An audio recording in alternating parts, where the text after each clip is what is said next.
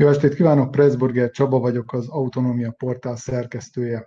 Ez itt az észverés, az autonómia közéleti kiózanítója. A mai műsorunkban három témát fogunk megvitatni. Az első téma a Vajdasági Magyar Szövetség és a Szerb Haladó Párt újonnan megkötött koalíciós szerződésének elemzése, illetve a négy évvel ezelőtt megkötött elemzésnek, a, illetve koalíciós szerződésnek a, a kielemzése, illetve annak áttekintése, hogy mi valósult meg azok közül a vállalások közül, amelyek abban szerepelnek. A második témánk a Színház és Filmművészeti Egyetem épületének blokkádjának feloldása lesz, erről fogunk beszélni.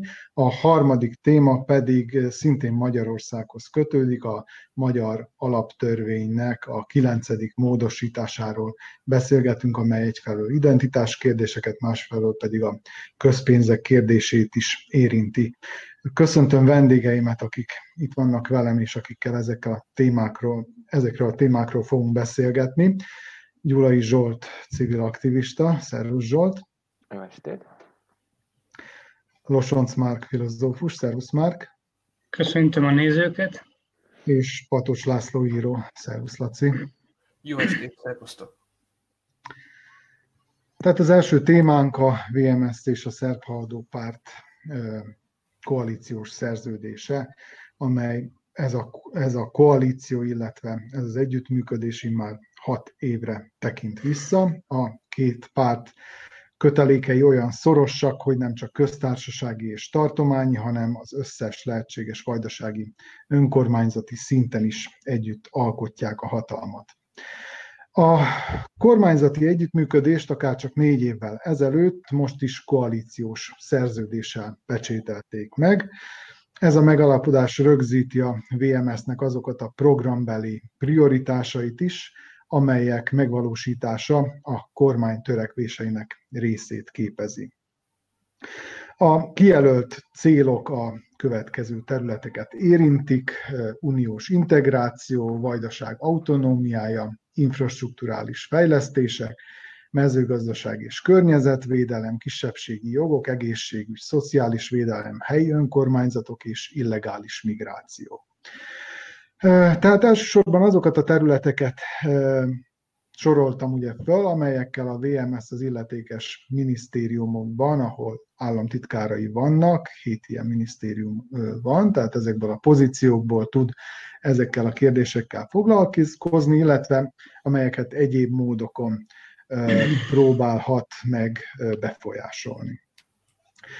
Koalíciós szerződést, mint említettem, négy évvel ezelőtt is kötött a két párt, így most azt kíséreljük majd feltárni az idő rövidsége és hát a, a teljesség igénye nélkül nagy vonalakban csak, hogy mi valósult meg a négy évvel ezelőtti szerződésből, mi nem valósult meg, mely területeken tapasztalható előrelépés, és mi tűnik reálisnak az aktuális vállalások közül.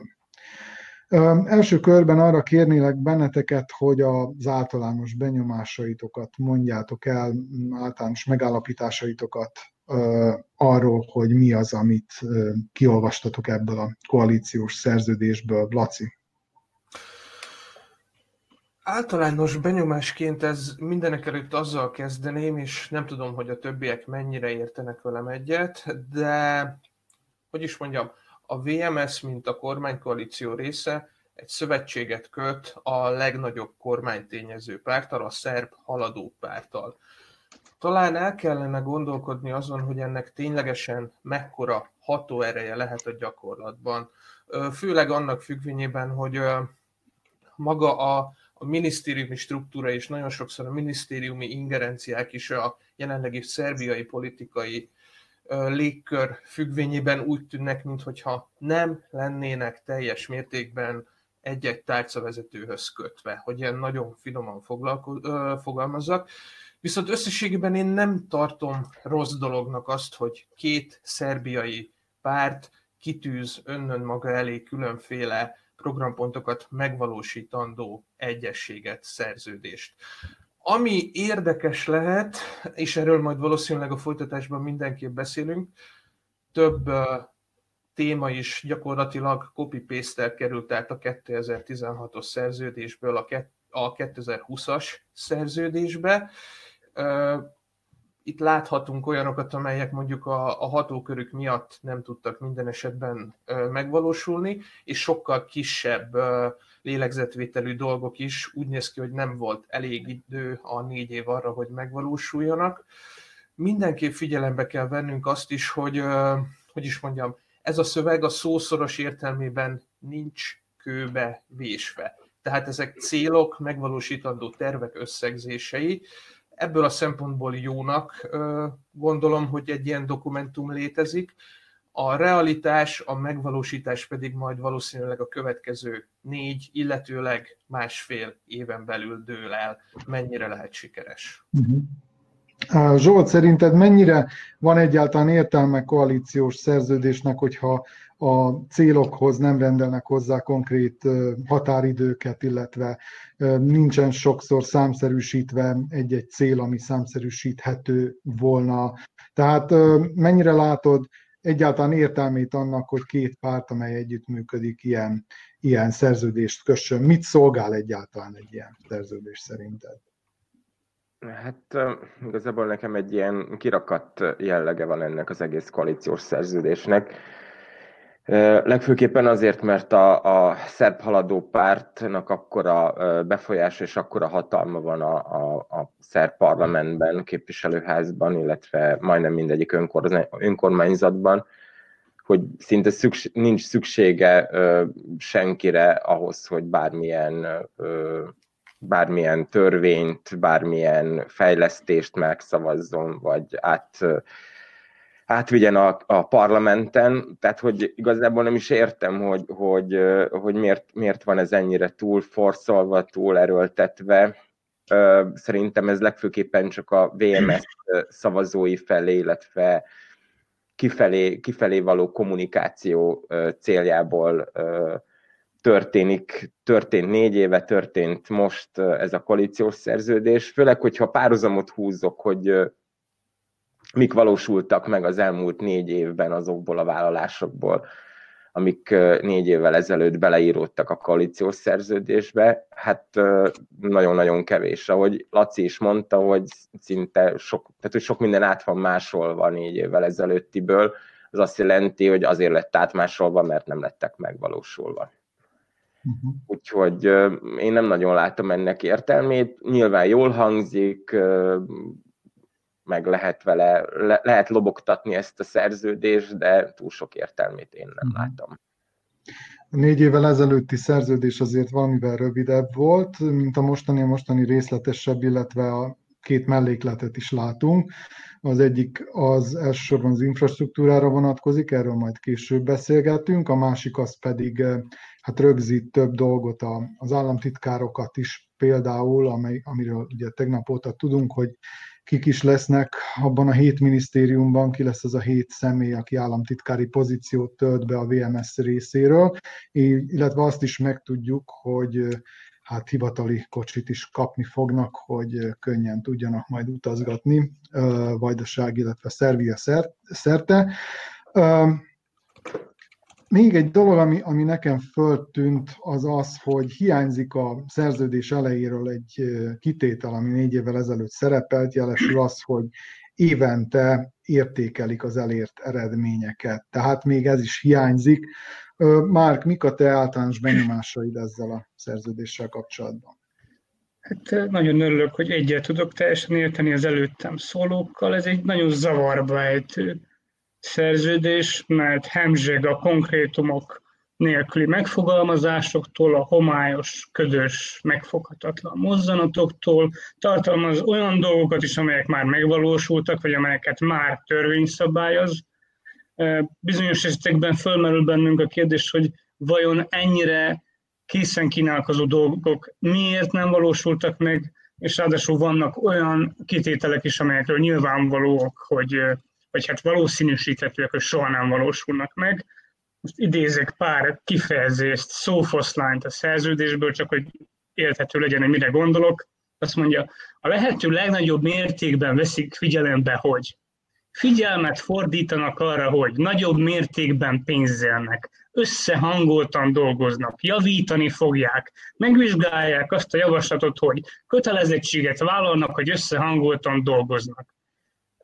Hemzsög a szerződés az ilyenfajta kifejezésektől, és hát világos, hogy mi a cél, még véletlenül se, vagy csak nagyon ritkán fogalmazódjanak meg olyan tételek, amelyeket számon lehet kérni. Ugye szerződéshez sokféleképpen lehet viszonyulni, akár úgy, mint egy jogi dokumentumhoz, amely ugye akkor igazán érvényes, hogyha szankcionálja a szerződő feleket a kötelezettségek nem teljesítése esetén. Természetesen ebben az esetben nem erről van szó. De alapvetően egy politikai dokumentum, viszont akkor elvárnánk tőle, hogy olyan megfogalmazásokkal éljen, amelyek viszont politikai módon számon kérhetőek abban az értelemben, hogy nem egy bíróság kényszeríti a feleket a szerződés teljesítésére, hanem hogy a szavazó büntethesse az egyes feleket, amennyiben nem tettek, nem tettek eleget az ígéreteknek. Na most, hogyha az ígéretek pontatlanok, megfoghatatlanok, ködösek, akkor igazából ez a politikai számonkérhetőség sem érvényesül, mint dimenzió. Úgyhogy egyetértek az elő, előttem szólókkal, itt valóban egy dekoratív funkcióval rendelkező dokumentummal van szó. A vé em es zé tényleges hatalmazza a Vučić–Orbán tengelytől függ elsősorban, és ehhez a tengelyhez képest szerintem másodlagos az, hogy ebben a dokumentumban mi áll. Egyébként, ha már mindenáron konkrétumokat akarunk keresni, akkor szerintem az az infrastruktúra terén található meg. Azt hiszem, többször is elhangzott, talán az én számból is ö, idén az észverés adásaiban, hogy ez a vé em es egyik kulcsfontosságú területe, és itt vannak konkrétumok, amiket letehetnek az asztalra, hogy ezt és ezt az utat megcsináltuk, vagy ezt és ezt a körforgalmat, és hát tulajdonképpen ez a papírforma érvényesült, ezt elmondhatjuk a dokumentum láttán. Ez az a terület, amely, amelyet a leginkább kifejtettek, de egyébként minőségi ugrást én nem látok, és összefoglalásképpen annyit mondanék, hogy ha túlságosan komolyan vesszük ezt a dokumentumot, akkor nagy hibát vétünk, mert folytatjuk a vele kapcsolatos szemfényvesztést. Ahogy említetted is, itt elsősorban az infrastrukturális rész az, amely leginkább kidolgozott, és ehhez társul egyébként egy melléklet is, és ez konkrét összegeket is említ, egyes helyi utak, illetve infrastrukturális beruházások kapcsán. Zsolt, itt nagyon sok Sok infrastrukturális beruházás konkrétan Szabadkához vagy a környékéhez kötődik, gondolok itt az Y-ággal kapcsolatos felüljárókra, a Népszínház épületének folytatására, a Baja-Szabadka vasútvonalnak a megkezdésére, és még van néhány dolog, akár Palics fejlesztését is említhetném. Mi az, ami, amit, amiről látszik, hogy az elmúlt négy évben, tehát az előző szerződés óta megvalósult az akkori vállalások közül, mi az, ami nem valósult meg, és hát mekkora realitása azoknak, hogy ezeknek, ezek az új vállalások megvalósulnak majd most négy év alatt? Hát amik megvalósultak, az legfőképpen az Y elkerülő, tehát a Szabadkát elkerülő Y út, vagy elágazás, ahogy sokan hívják. De hát ez harminc éve épül, tehát harminc év alatt sikerült lényegében ezt, ezt összehozni a nagyjából nyolc kormánynak és kilenc polgármesternek. Nagy része meg volt építve, tehát hogy azért annyira ez, erre sem lennék büszke. Arra lehetnek büszkék, hogy végre befejezték, de ez tehát tényleg nagyon még akasz. A József idején kezdődtek el az építkezések kilencvenes évek elején, tehát már akkor megvoltak a tervek, hogy a kelebiai határátkelőt összekötik az autópályával. Ez valójában tényleg megépült, sikerült négy év alatt párszor át is adniuk. Jó szokás szerint. Ami nem valósult meg, ami szintén belekerült a mostani koalíciós szerződésbe, az a Népszínháznak a, a, a befejezése. Hogy az elmúlt négy évben mi történt a színházzal, igazából nem nagyon lehet látni, mivel hogy az épületnek a külső falai ugye most már megvannak, tető van rajta, ablakok vannak rajta, de az, hogy belül mi történik, az nem nagyon látszik. Annyi látható, hogy munkások nem nagyon vannak a színház körül. Amire az utolsó egy évben a legnagyobb energiát fektette a szabadkai önkormányzat, az a zöld szökőkútnak, zsolnai szökőkútnak az elbontása, illetve egy új szökőkút építése. De ez is egy régi terv, most sikerült a választások előtt nagyjából befejezniük. Ami, ami Palicsot illeti, ez egy nagyon érdekes kérdés, mert egy...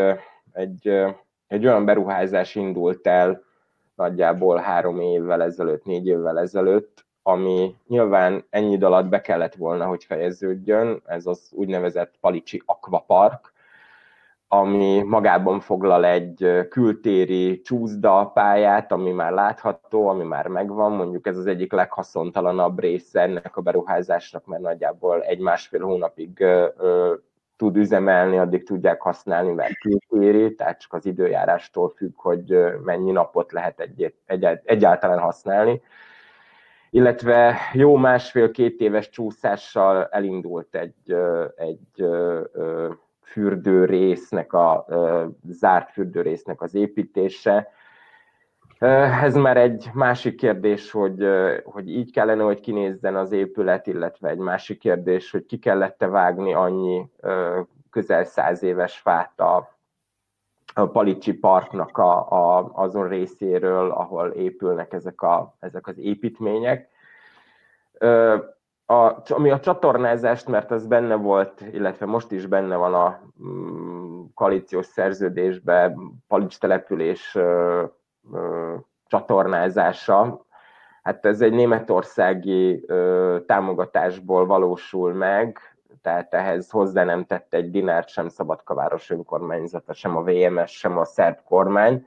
Ez is nagyjából két éves csúszásban van. Ö, nagyjából ezek azok a Szabadkával kapcsolatos komolyabb beruházások.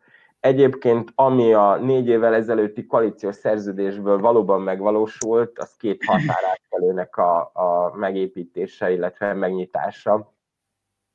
Ugye itt Rastina, Zombor és Szabadka között, vagy Bajmok és Zombor közötti részen, tehát magyar-szerb viszonylatról beszélünk, illetve a Kübekházi határátkelő.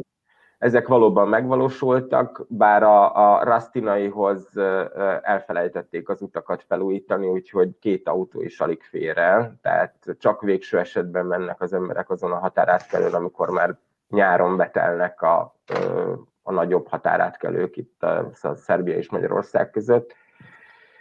Illetve ami megvalósult és benne volt a négy évvel ezelőtti koalíciós szerződésben, az a Mórahalmi, illetve Palicsi kulturális, turisztikai központnak a megépítés, ami Európai Uniós támogatásból, tehát í pé á határon átnyúló támogatásból épült meg, ehhez sem tett hozzá túl sokat a szerb kormány.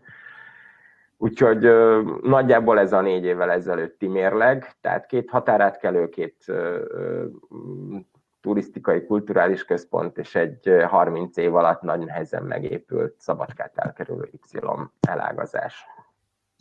Ami a, a, valóban nagyon részletesen, tehát a mellékletben részletesen veszi a, a másod-harmadrendű utakat, városi utcákat, tehát ami az infrastruktúrát illeti.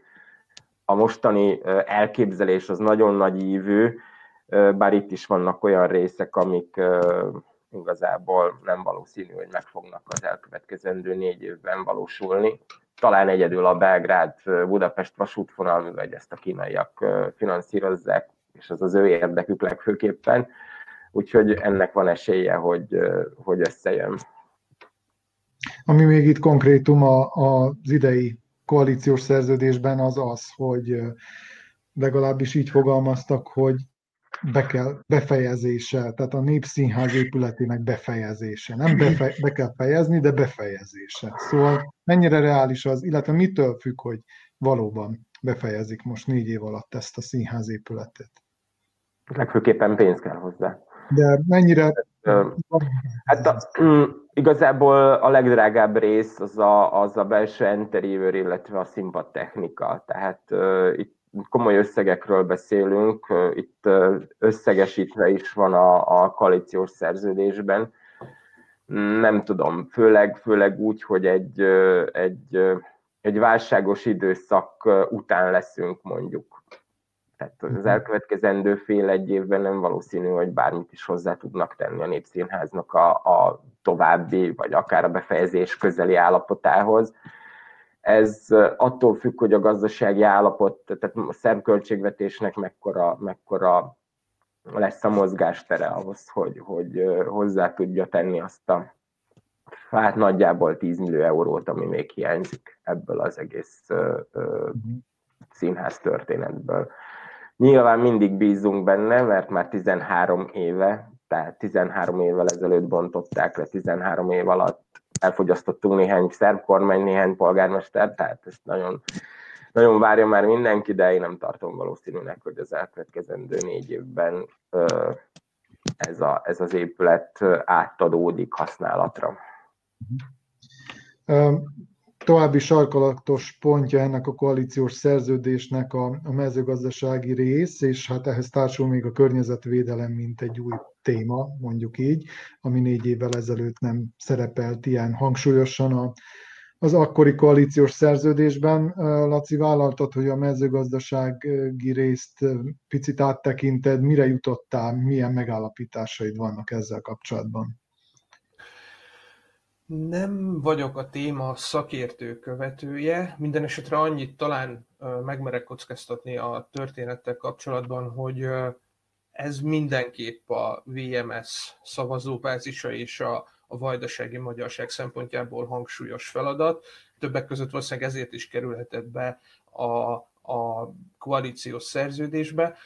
Ami ö, talán így leszűrhető az az, hogy bármi is foglaltatik ebben a szerződésben ezen pont kapcsán, talán ebben a ö, kitételben van a legtöbb ö, úgymond külső tényező. Tehát nem feltétlenül tudják meghatározni azokat a piaci szabályokat, azokat a, az előrelátható mozgásokat, amelyek a mezőgazdasági árusítás vagy termék, ö, hogy is mondjam, feldolgozás szükségességét látja elő, úgyhogy ez egy ilyen nagyon ködös témának tűnik a számomra, és hasonlóképp a környezetvédelem is egy olyan területként mutatkozik meg, ami tehát, hogy ez biztosan nem egy pártok közötti szerződés ingerenciája lehetne, a klímatisztítás az egyik sarkalatos pont, és hogyha az előbb valaki a nyolcvanas évek vége, kilencvenes évek eleje periódust említette meg, akkor én azt is mondhatnám, hogy például a krivaja is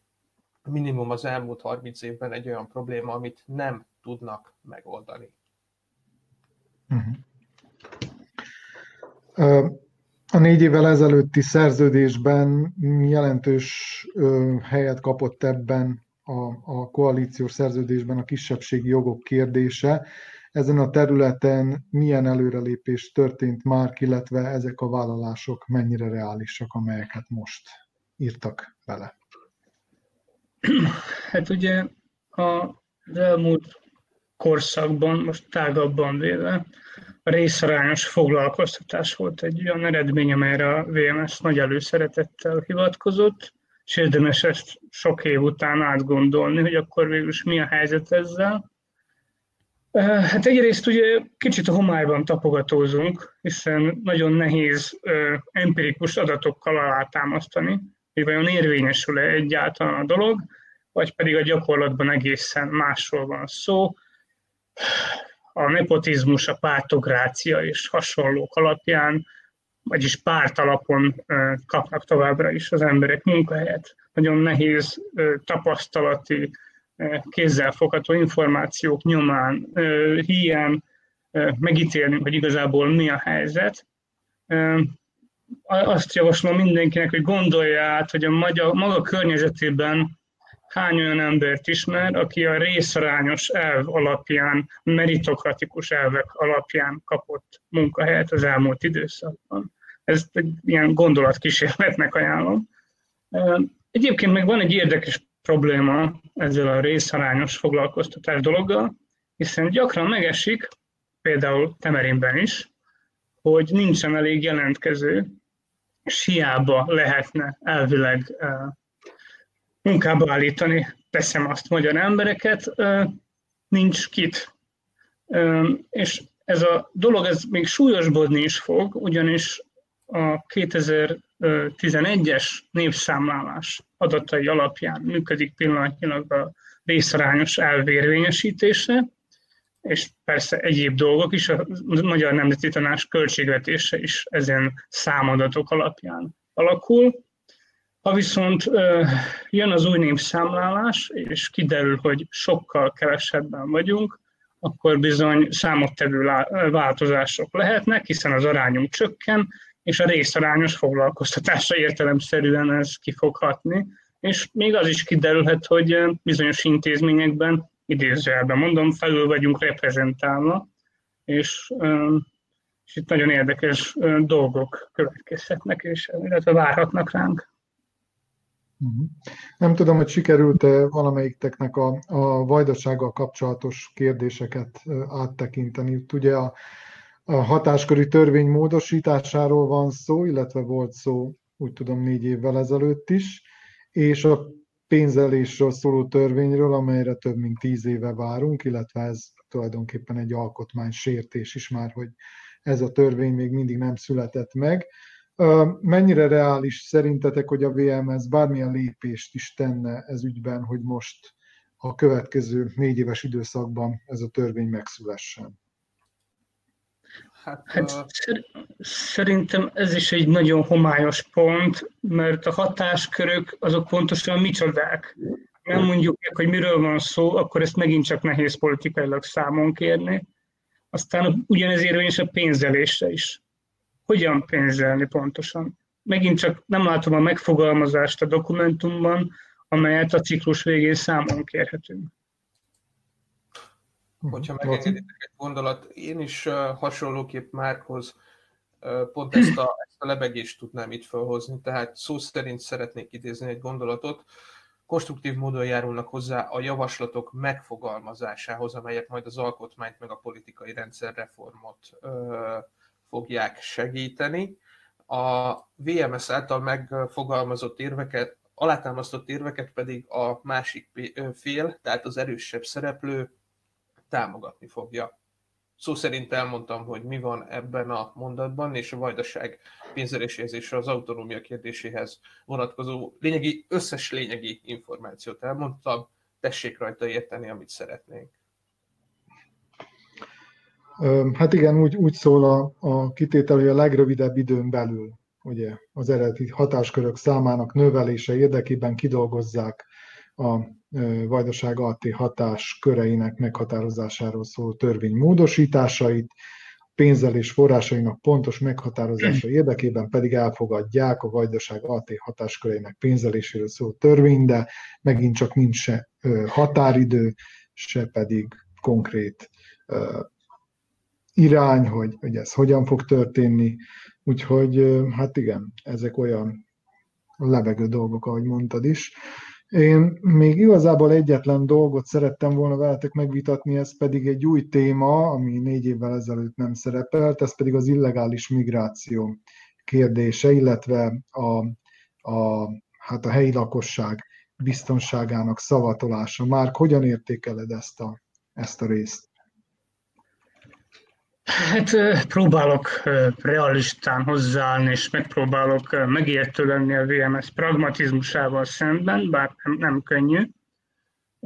Vannak északbácskai lakosok, akik úgy érzik, hogy őket károk érik a menekültek jelenléte miatt, és pontosan tudjuk, hogy az Orbáni politika, amelyhez a pásztori politizálás hű, hogyan kezeli ezt a kérdést. Alapvetően itt kizárólag az állam jobb kezének, azaz az állam büntető, szankcionáló kezének a hangsúlyozásáról van szó, arról, hogy több rendőrség kéne, hogy bíróságok kellenének, amelyek ítélkeznének, amely, amennyiben rendsértés történik, hogy déli határvédelem is kell, hogy északon is a biztonság és a vagyon védelme növelendő, stb. stb. Most Nekem persze a saját politikai állam, álláspontomról nézve valahogy megfogalmazódik az a kérdés, hogy ha érkeznek ide emberek, háború, ökológiai katasztrófa, esetleg éhínség sújtott övezetekből, akkor való, vajon tényleg azért a megfelelő hozzáállás, ha kizárólag arról beszélünk, hogy hogyan büntessük őket, akár az állami erőszakmonopólium szervei révén, akár bíróságok révén, akár másképpen, vagy esetleg meg lehetne, fogal, meg lehetne fogalmazni mondjuk egy humanitárius gondolatot. És ezt most nem moralizálva mondom, hanem akár pragmatikus okokból is. Ugye tudjuk jól, hogy például Belgrádban nagyon sokan szerveződtek, hogy a menekültek kap, megkapják a megfelelő higiéniához szükséges eszközöket, vizet, a csecsemőknek különösen a megfelelő eszközöket, és így tovább.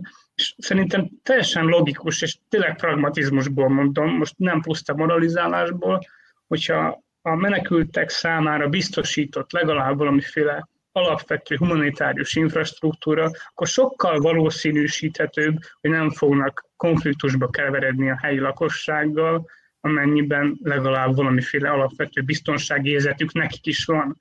Hallgattam a közügyekben Pásztor Istvánt, több dolgot is elmondott az üggyel kapcsolatban. Fontosan a biztonságról beszélt, de szemmel láthatóan egyoldalúan, a menekültek biztonságáról nem ejtve szót, pedig ez egy nagyon fontos kérdés, hiszen például Belgrádban ugye fasiszták gyülekeztek a menekültek ellen, azt hiszem, hogy körülbelül tíz napja lehetett, tehát a biztonság kérdése e tekintetben is felvetendő lenne, és hát enyhén szóval furcsáltam Pásztor István megjegyzését, idézem, mi vajdasági magyarok olyan nemzetiség vagyunk, a kevesek egyike, akik szeretjük a mindennapjainkban a rendőröket az utcán, ez az alapállásunk. Nem tudom, hány vajdasági magyar ért egyet azzal, hogy a rendőrökkel kapcsolatban épp a szeretetünket kell kifejezni. Nekem mindenféle bajaim vannak a rendőrséggel, akár a rendőri túlkapásokkal, amelyeket a legutóbbi tüntetéseken is megtapasztalhattunk, akár más súlyosabb, sötétebb ügyekkel kapcsolatban, de azt gondolom, hogy ezt az egész témát igazából másképp kéne keretezni, mint ahogy a vé em es teszi, kicsit kevésbé egy oldalon, legalább, legalább. Köszönöm, ennyi időnk jutott erre a témára, úgyhogy most akkor térjünk is át a második témánkra, az es ef e blokkádjának feloldására. Múlt kedden véget ért a Budapesti Színház és Filmművészeti Egyetem épületének több mint két hónapja tartó blokkádja. Az es ef e hallgatói azért döntöttek a hatalmi önkény elleni tiltakozás szimbolikus helyszínének elhagyása mellett, mert az újonnan életbe léptetett járványügyi intézkedések egyszerűen nem tették lehetővé azt, hogy továbbra is az egyetem épületén belül tartózkodjanak.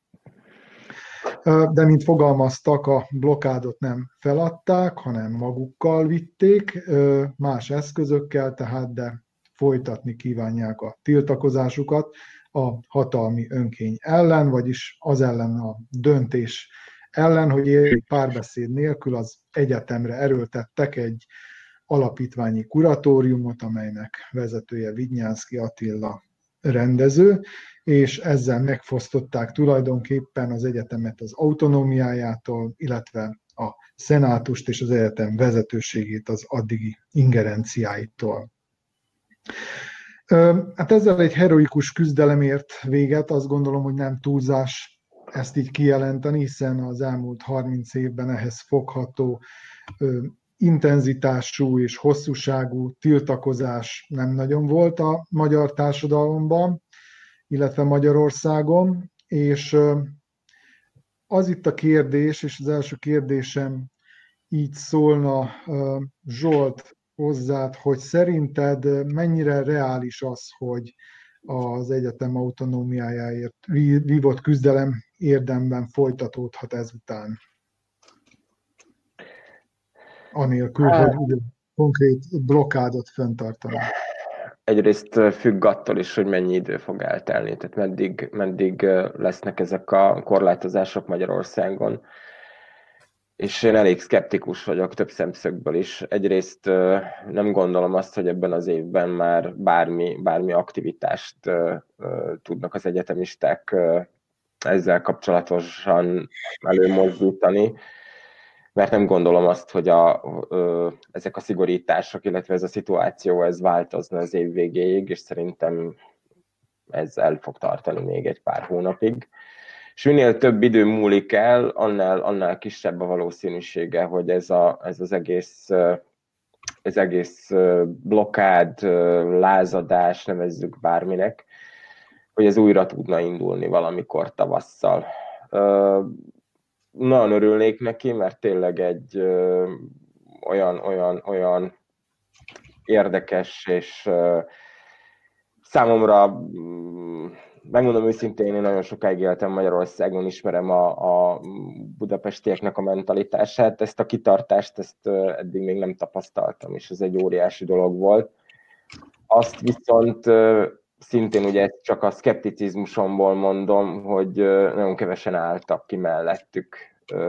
Néhány egyetem, és az a tüntetés is, ami október huszonharmadikán volt Budapesten, elég nagy számú volt, de bőven nem az, ami kellene ahhoz, hogy, hogy ez a hatalom meghátráljon bármitől is. Párhuzamot húznék a lengyelországi ö, tüntetésekkel, ahol, ahol tényleg óriási tömegek ö, vonultak az utcára, és nem csak Varsóban, hanem kisebb városokban is. Ezt nem látni Magyarországon, ezt az erőt. Ö, nagyon sokan... Ö, ellenzéki oldalon, vagy ellenzékiesen gondolkodó embereknek még nem ütötte meg az inger küszöbét, hogy, hogy utcára menjen. Mert nagyjából ott lehet elérni valamit jelen pillanatban a, a, ezzel a hatalommal szemben. Reménykedem, hogy esetleg újraindul, de nem, nem, nem hiszem, hogy ez tavasszal ez ugyanilyen, ugyanilyen intenzitással, újult erővel el tudna indulni. Uh-huh. Épp erre az október huszonharmadikai tüntetésre akartam rákérdezni, hogy szerintetek ez a szolidaritási tüntetés, ahol egyes információk szerint több tízezren voltak, ez utalhat-e arra, hogy mégiscsak sikerült az es zé pé ügyének valamiféle össztársadalmi hatást kifejtenie, Márk? Azt hiszem, hogy az elmúlt tíz év során eddig egyszer fordult elő, hogy a Fidesz hatalma megrengeni látszott, ez kétezer-tizenötben volt, amikor elképesztő mértékben megszaporodtak a Fidesz botrányai, korrupciós ügyei, és a közvéleménykutatások világosan kimutatták, hogy nagy a baj a Fidesznél, és akkor jött ugye a menekült válság, amely hát elhomályosította ezt a dolgot, és most azt látjuk, hogy hát ugye egyfelől menekült válság nem nagyon van, bármennyire is igyekszik ezt sugallni a Fidesz. Azt látjuk, hogy megint csak ugye a korrupciós ügyek elszaporodása, de például az es zé pé esetében is nagy részt arról van szó, hogy a Fidesz gyakorlatilag a saját klientúrájának akarja kiszolgáltatni ezt az állami intézményt. Ugye alapítványokról van szó, egy kancelláról, aki katonatiszt, stb. stb. Itt van egy egész funkcionárius, illetve kiszolgált hadsereg, és ez szerintem ez, egy Magyar, ez Magyarországon egy olyan társadalmi kérdés, mert mint a korrupció, amely különösen zavarja és bosszantja az embereket. Én örülnék, hogyha más, ennél fontosabb ügyek sokkal nagyobb fölháborodást idéznek elő, de hát nem baj, ha ez van, akkor legyen. Ugye a koronaválság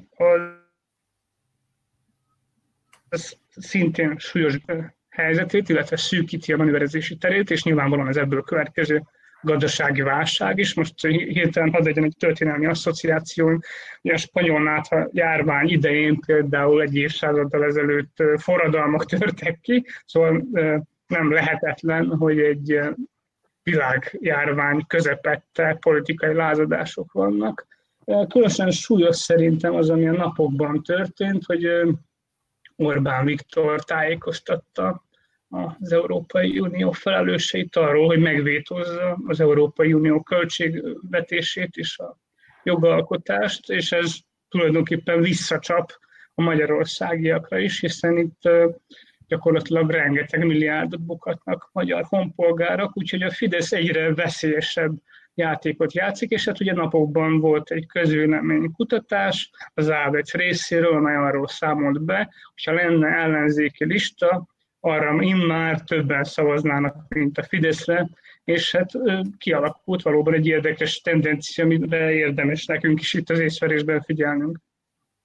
Igen, konkrétan negyven százalékot jósol, hogyha most lennének választások, egy ellenzéki összefogásnak az á vé e cé, és harminchat százalékot a Fidesznek. Laci, szerinted milyen realitása van annak, hogy, hogy akár ennek hatására, akár mint szikráról beszélünk az es ef er-ről, de hogy, hogy Magyarországon akár kétezer-huszonkettőben egy közös listával induló ellenzék legyőzze a Fideszt. Pontosabban inkább úgy tenném fel a kérdést, hogy mi befolyásolhatja szerinted leginkább ezeket a folyamatokat? Kicsit önfarkába harapó kígyó választ fogok adni, csak és kizárólag a Fidesz. Mert hogyha jól megnézitek a hatalomgyakorlási mechanizmusát, akkor a Márk által említett kétezer-tizenötös évtől kezdve gyakorlatilag nem volt olyan ö, tényleges vagy kitalált társadalmi helyzet, amelyet közbeszéddé tettek, és ne a Fidesz jött volna ki belőle rövid vagy hosszú távon jól. Egész egyszerűen a mostani formában az ellenzék nem hiszem, hogy még fogást tudna találni, de természetesen ne felejtsük el azt is, hogy talán a két-három nappal ezelőtt mondták, hogy közös ö, ellenzéki listát fognak állítani, közös ellenzéki miniszterelnök jelöltel kétezer-huszonegy október huszonharmadikán. Már az is egy külön ö, érdekesség, hogy ki lesz a kicsit kevesebb, mint egy év múlva bejelentett miniszterelnök jelöltjük, de hát, ö, hogy is mondjam, az látható, hogy az ellenzék között valamiféle közeledés ö, rajzolódik ki az elmúlt hetekben is. Föltételezem, hogy ők már megértették, hogy például az előválasztások miféle hasznot tudnak számukra hozni, és gyakorlatilag ezen az egyetlen hatékony föllépés a Fidesz politikája ellen. Ha már itt vagyunk, ne felejtsük el azt is, hogy két, szerintem az elmúlt öt-tíz, de akár húsz évben is megdönthetetlennek itt regionális figura is veszített ténylegesen a támogatottságából. Milorád Dodikra és Miro Djukanovićra gondolok. Vissza lehetne keresni, hogy egyik és másik térvesztéséhez is milyen társadalmi és politikai folyamatok járultak hozzá. Viszont nem hinném, hogy egy esetleges ilyen jellegű társadalmi összefogáshoz az es ef e ügye ténylegesen hozzá tudna járulni. Lássuk be azért, hogy viszonylag marginális helyzetű oktatási intézményről és egy viszonylag marginálisnak tekinthető kulturális szegmensről, a színházról van szó. Természetesen nem akarom lebecsülni az es ef e ügyét és a magyar színház világát se, de valami mást kellene az ellenzéknek tematizálni ahhoz, hogy egy tényleges, erős összefogást tudjanak megvalósítani. És csak még egy gondolattal járulnék hozzá ehhez a történethez. Nem hinném, hogy bármiféle ellenzéki válaszra ne lenne valamiféle hatékony reakciója a Fidesznek. Hogyha megengeditek, akkor csak arra utalnék, hogy például az es ef e kancellárja is egy katona, egy tiszt, egy katonai képesítésű ember lett. Ez egy normális demokráciában nem fordulhatna elő, mert normális demokráciában legalább egy minimális kompetenciával bíró embert neveznek ki egy ilyen intézményére. A kuratórium tagjairól most pedig szándékosan nem beszélek, ne csak én dumáljak. Jó, akkor szerintem térjünk át a harmadik témánkra, ami tulajdonképpen szorosan kötődik az előzőhöz.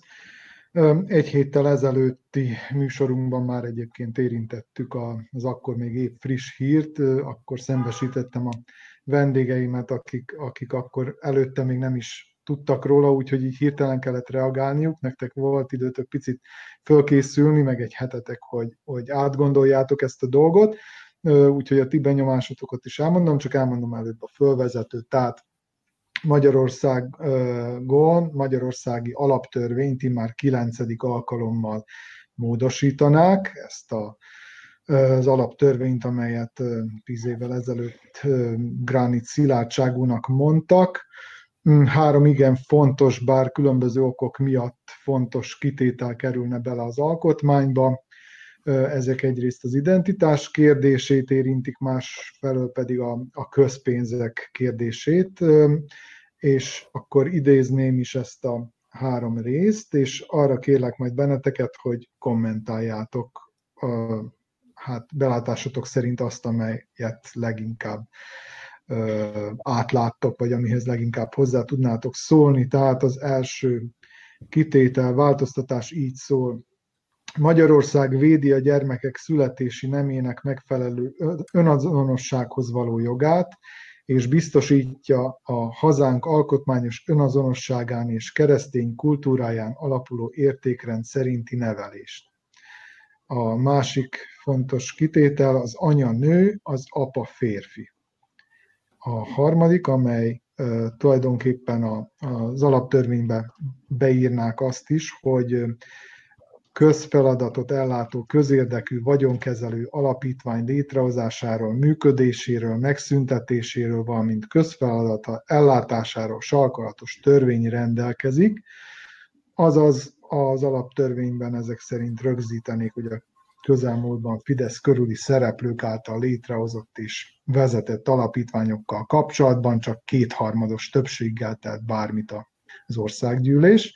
És akkor még egy rövid, szintén a, a közpénzekre vonatkozó definíció, amely ilyen axiómaszerű szintén. Közpénz az állam bevétele, kiadása és követelése. Tehát még egy definíció, amit úgy éreztek, hogy ezt az alkotmányban rögzíteni kell. Tehát az kérdésem az tulajdonképpen, hogy szerintetek ez most valamiféle terelés, más témákról szeretnék a figyelmet elirányítani, íme sikeresen, hiszen mi is erről beszélgetünk. Tehát egy gumicsontról van szó, vagy láttok itt valós veszélyeket is, amelyeket egy ilyen alkotmánymódosítás tartogathat, esetleg félelemkeltés a cél. Laci. Hihetetlenül sok mondani valóm volna az egész történethez, megpróbálom majd szűkíteni, és kérem szóljatok rám, hogyha véletlen kifutnék az időből. A közpénz elveszíti közpénz jellegét, gyakorlatilag a Petőfi sorok népszerűségével betegszik, mióta kitalálták ezt a fogalmat a meghatározó politikusok. Hogyha nem tévedek, akkor Kósa Lajoshoz köthetném ezt az örök idézetet, de most lehet, hogy itt egy kis tévedés volt. Ez talán a, a leginkább társadalmi hatást is kifejthető vonatkozása. Gondoljunk csak bele, hogy a Magyar Állam által alapított uh, tudományos, művészeti, kulturális intézmények mekkora tételt jelentenek. Tehát itt több százmilliárdos tételről uh, beszélhetek, anélkül, hogy konkrétan összeadtam volna őket. Ez egy nagyon jelentős pénz, és uh, a hatalomhoz közel álló szervezetekhez ez uh, gyakorlatilag gond nélkül lefolyik. Az apa... Laci, ne haragudj, hogyha megszakítanálak, csak akkor maradjunk ennél a témánál, és akkor rögtön Zsoltnak adnám át a szót. Mondjuk itt nekem az ugrott be, hogy nemrég volt, vagy hát egy-két évvel ezelőtt jelent meg egy tényfeltáró cikkép a Prosperitátis pénzekkel kapcsolatban, és ott is épp az az akadály jelentkezett, hogy hogy mivel magánalapítványról van szó, ezért sem Magyarország, sem Szerbia nem érezte úgy, hogy itt bármiféle adatokat ki kellene adni az újságíróknak. Nem valami hasonló dologról beszélünk itt is, amikor, amikor az alapítványi pénzeknek a közpénz, az alapítványi pénzek, pontosabban az alapítványokhoz kerülő pénzeknek a közpénz jellege megszűnik. De, pontosan. Egyébként a, az a második két pont nem az anya-apa kérdésköre, hanem a második két pont, tehát a közpénz, illetve az alapítványokkal kapcsolatos változtatás, illetve amit beemeltek most, vagy be akarnak emelni a, a, az alkotmányba, ezek nagyon összefüggnek egymással. Egyrészt ugye... a Fidesz azon dolgozik, hogy minél több olyan ö, közérdekű vagyonkezelő alapítványt hozzon létre, amelybe akár egyetemet, lásd a Színművészeti Egyetem, illetve az első a Corvinus volt, a valamikori Közgazdaságtudományi Egyetem.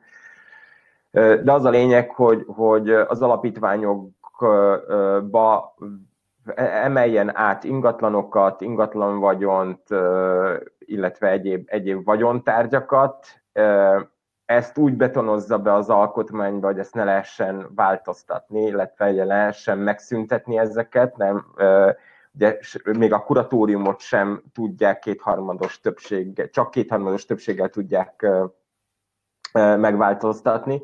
Tehát bebetonozzák az intézményesített korrupciót, tehát ugye mindig azt mondjuk, hogy hát mindegyik politikai formáció, amikor hatalomra kerül, akkor él a korrupció lehetőségével, szeret pénzeket kisíbolni.